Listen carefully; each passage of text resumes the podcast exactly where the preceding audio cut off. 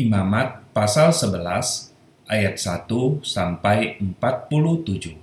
Lalu Tuhan berfirman kepada Musa dan Harun, katanya kepada mereka, Katakanlah kepada orang Israel begini, Inilah binatang-binatang yang boleh kamu makan dari segala binatang berkaki empat yang ada di atas bumi. Setiap binatang yang berkuku belah, yaitu yang kukunya berselah panjang dan yang memamah biak, boleh kamu makan. Tetapi inilah yang tidak boleh kamu makan dari yang memamah biak, atau dari yang berkuku belah, unta. Karena memang memamah biak, tetapi tidak berkuku belah. Haram itu bagimu. Juga pelanduk, karena memang memamah biak, tetapi tidak berkuku belah. Haram itu bagimu.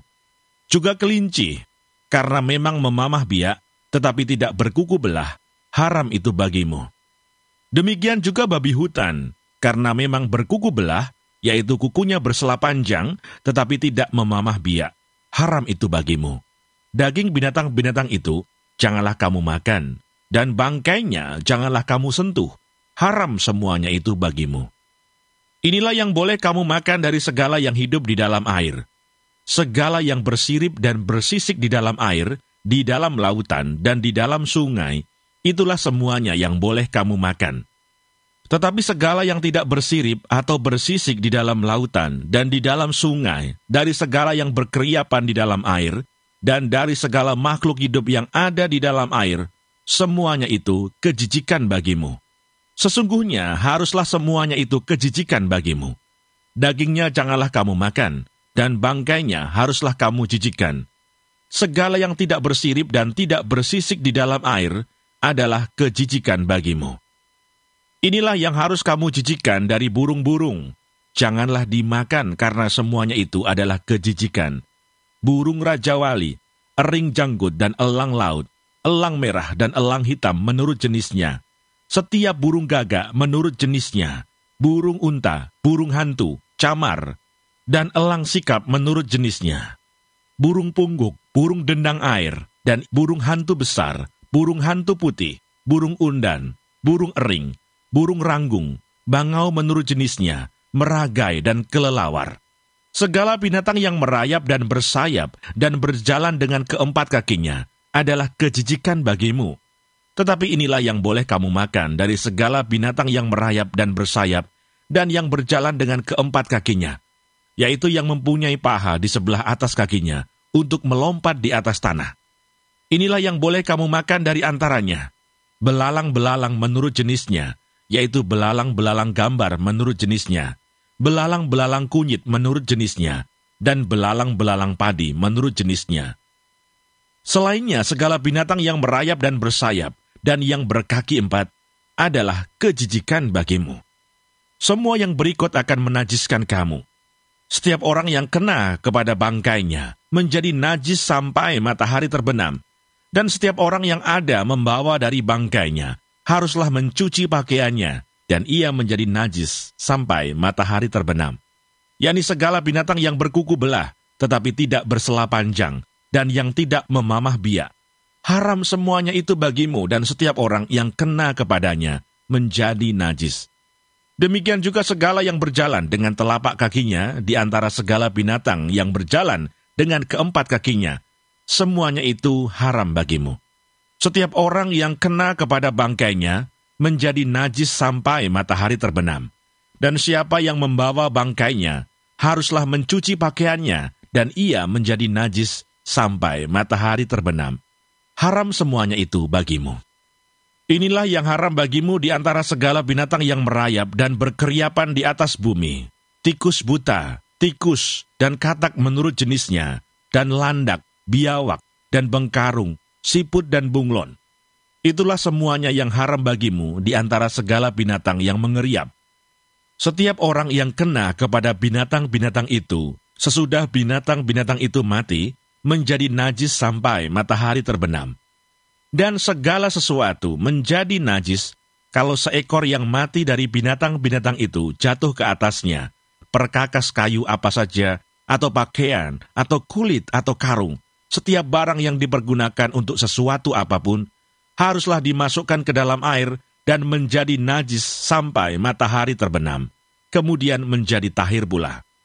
Kalau seekor dari binatang-binatang itu jatuh ke dalam sesuatu belanga tanah, maka segala yang ada di dalamnya menjadi najis, dan belanga itu harus kamu pecahkan.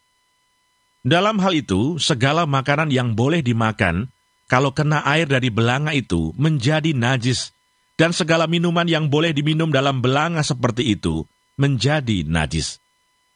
Kalau bangkai seekor dari binatang-binatang itu jatuh ke atas sesuatu benda, itu menjadi najis. Pembakaran roti dan anglo haruslah diremukkan, karena semuanya itu najis dan haruslah najis juga bagimu.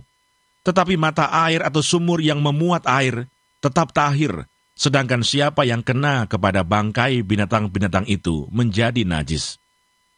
Apabila bangkai seekor dari binatang-binatang itu jatuh ke atas benih apa pun yang akan ditaburkan, maka benih itu tetap tahir.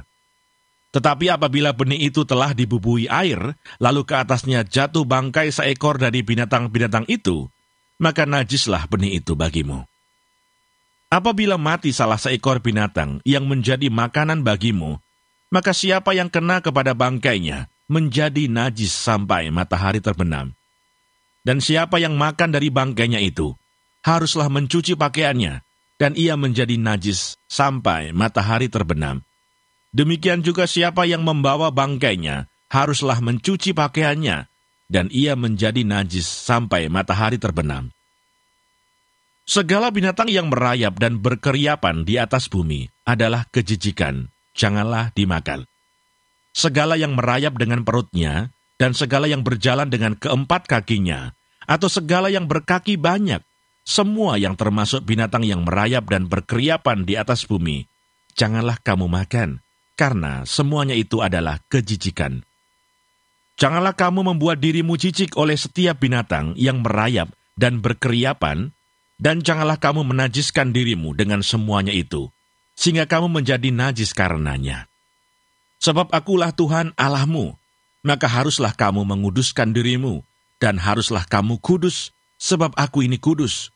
Dan janganlah kamu menajiskan dirimu dengan setiap binatang yang mengeriap dan merayap, di atas bumi. Sebab akulah Tuhan yang telah menuntun kamu keluar dari tanah Mesir, supaya menjadi Allahmu, jadilah kudus sebab aku ini kudus. Itulah hukum tentang binatang berkaki empat, burung-burung dan segala makhluk hidup yang bergerak di dalam air, dan segala makhluk yang mengeriap di atas bumi, yakni untuk membedakan antara yang najis dengan yang tahir, antara binatang yang boleh dimakan dengan binatang yang tidak boleh dimakan. Sahabat, banyak orang percaya tidak mengetahui bahwa Tuhan sudah merancang makanan yang terbaik bagi manusia, bermula dari Taman Eden. Sebelum manusia jatuh dalam dosa, Tuhan memberikan buah-buahan dan biji-bijian sebagai makanannya. Setelah jatuh ke dalam dosa, makanan manusia pun turut jatuh sehingga memakan juga tumbuh-tumbuhan di padang yang sebelumnya untuk binatang. Terlebih pada waktu air bah, kesulitan mendapatkan bahan makanan tersebut, maka Tuhan mengizinkan hanya daging binatang-binatang tertentu yang dapat dan diizinkan untuk dimakan. Tidak semua daging binatang layak untuk dikonsumsi karena tubuh kita adalah baitnya yang diciptakan secara khusus, maka seharusnya kita hanya memasukkan apa yang baik dan berguna bagi tubuh kita.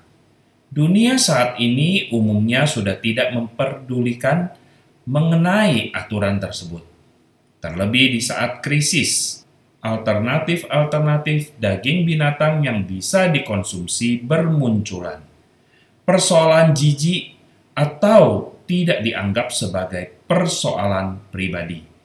Bisa saja seseorang menganggap daging belut, babi, bekicot adalah menjijikan, tapi bagi yang lain itu merupakan santapan yang enak. Firman Tuhan mengatakan, "Jika kamu sungguh-sungguh mendengarkan suara Tuhan Alamu dan melakukan apa yang benar di matanya, memasang telingamu kepada perintah-perintahnya, dan tetap mengikuti segala ketetapannya, maka aku, Tuhan, tidak akan menimpakan kepadamu penyakit mana pun yang telah kutimpakan kepada orang Mesir, sebab aku, Tuhanlah yang menyembuhkan engkau. Demikian juga Yohanes mengatakan, Saudaraku yang kekasih, aku berdoa, semoga engkau baik-baik dan sehat-sehat saja dalam segala sesuatu, sama seperti jiwamu baik-baik saja Jikalau kita percaya tubuh kita adalah bait Allah, maka jagalah itu, karena dengan menjaga kesehatan tubuh adalah sebuah bentuk kasih kepada Tuhan dan sesama. Renungkanlah itu. Amin.